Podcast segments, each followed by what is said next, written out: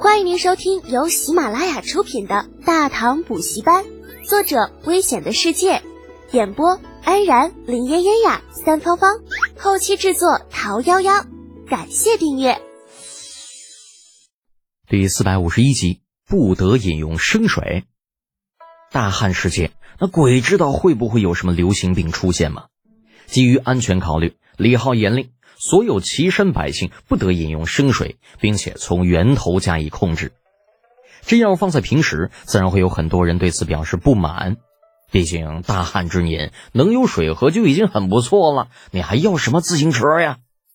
但是李浩因为在初来岐山县的时候便大发神威，一言不合直接弄死了县令，这使得他在百姓的心中有了颇高的威信。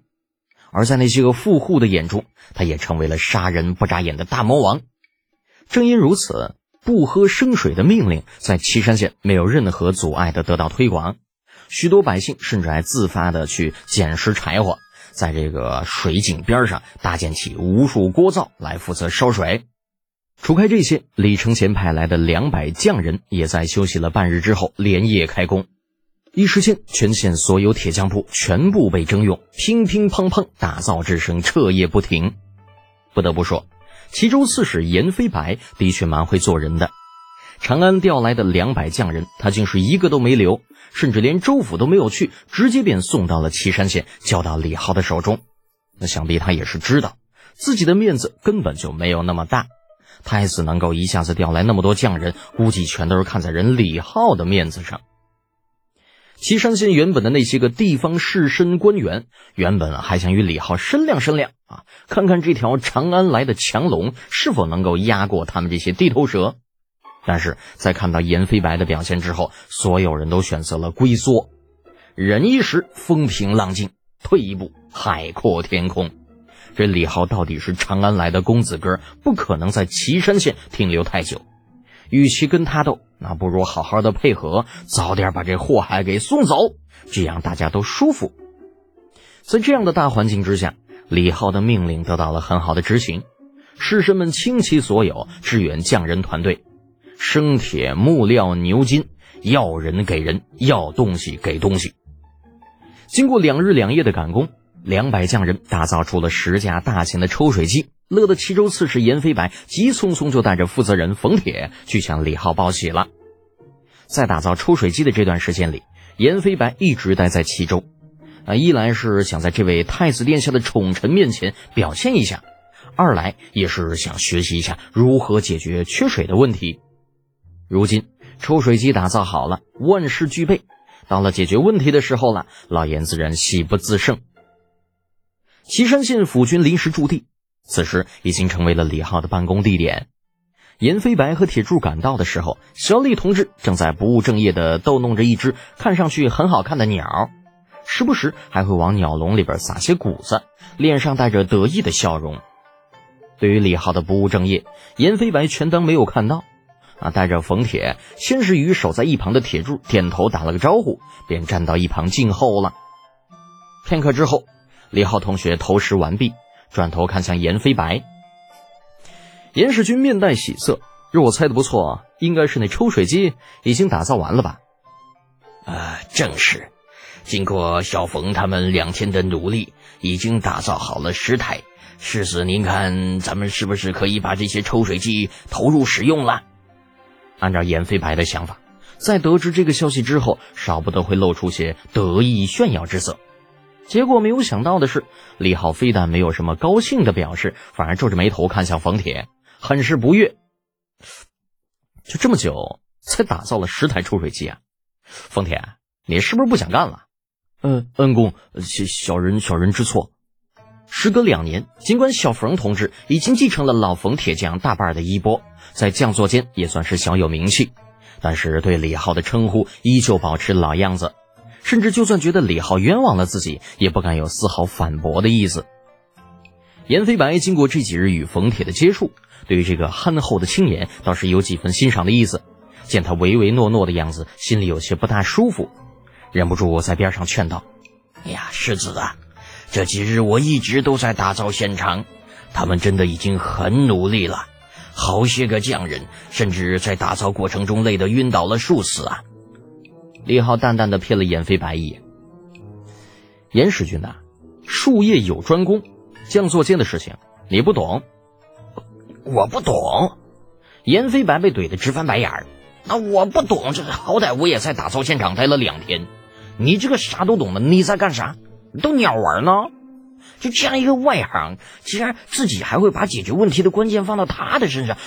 哎呀，真不知道当初自己是怎么想的。严飞白表示很郁闷，顿时没有了与李浩聊下去的欲望。如果不是想留下照顾一下可怜兮兮的小冯，早就不愤而离开了。李浩懒得去管严飞白是如何想的，将他怼回去之后，继续对冯铁说道：“我问你，这次你带来的熟手有多少？”冯铁知道，所谓熟手是指能够独立完成打造抽水机的匠人，于是低着头，委屈巴巴的说道：“嗯，三三十人。”李浩点点头，又继续问：“一台抽水机有多少个零件？”“哦哦，二十八个。”“先这样，我问你。”如果三十个人，每人制作一个模具，需要多少时间？呃，大概需要一个时辰。冯铁想了想，很是认真的回答。李浩围着冯铁转了一圈，看上去像是在拼命压抑心里的怒火。半晌方道：“既然如此，为什么不每人打造一个模具，然后将这些模具分配下去，让那些随行的匠人每人打造一份呢？你带来的人都是熟练工吧？”啊就算没有独自打造抽水机的能力，独自打造一个零件的能力，总是有的吧？你们带来了两百人，按照零件的个数分组，那就是二十八个人分为一组，再加上一个熟手做将领，啊，就算是二十九个人，那算一算，至少应该分成六组吧？再按你刚刚说的速度，最复杂的零部件，一个时辰打造一个，这么长的时间，其他负责人零件应该也已经打造好了。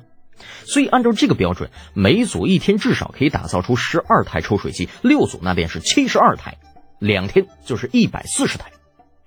老子不是那种刻薄之人，老子不要求你们两天时间不眠不休，老子可以给你们一天的时间休息。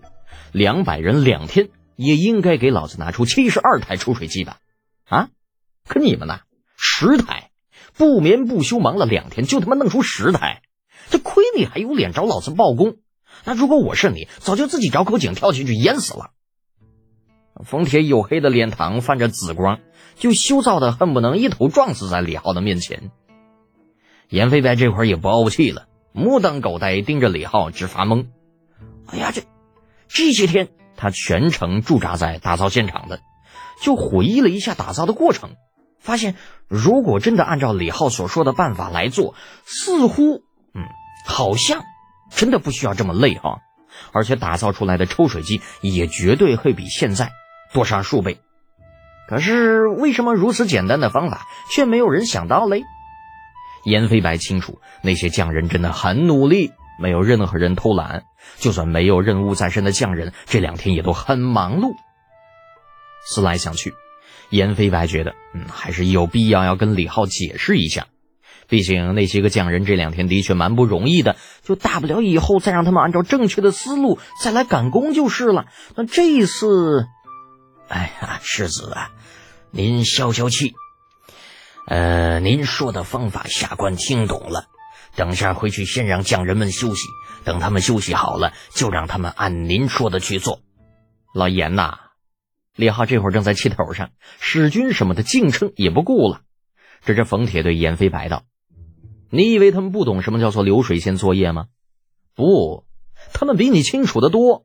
之所以不那样做，就是想敝帚自珍，不想让自己的手艺被别人学了去。混蛋，都是你混蛋！一个抽水机而已，那算什么手艺啊？老子明天就把这抽水机的图纸发的满世界都是，老子看他们还怎么敝帚自珍！他娘的，这都什么时候了？一个个还他妈想着一些有的没的，欺负老子不敢弄死他们怎么着啊？这叫积极的消极怠工。那这家伙这些招式都是老子玩剩下的。那谁，冯铁，你回去告诉那帮混蛋啊，能干就干，不能干滚蛋。老子不稀罕一群龌龊小人，娘西皮的，跟老子玩心眼，老子不弄死他们。哎呀，这是这样吗？真的是这个样子吗？严飞白突然觉得自己像是一个傻子，亏自己还觉着两天打造十台抽水机多了不起呢，就合着被一群匠人给坑了。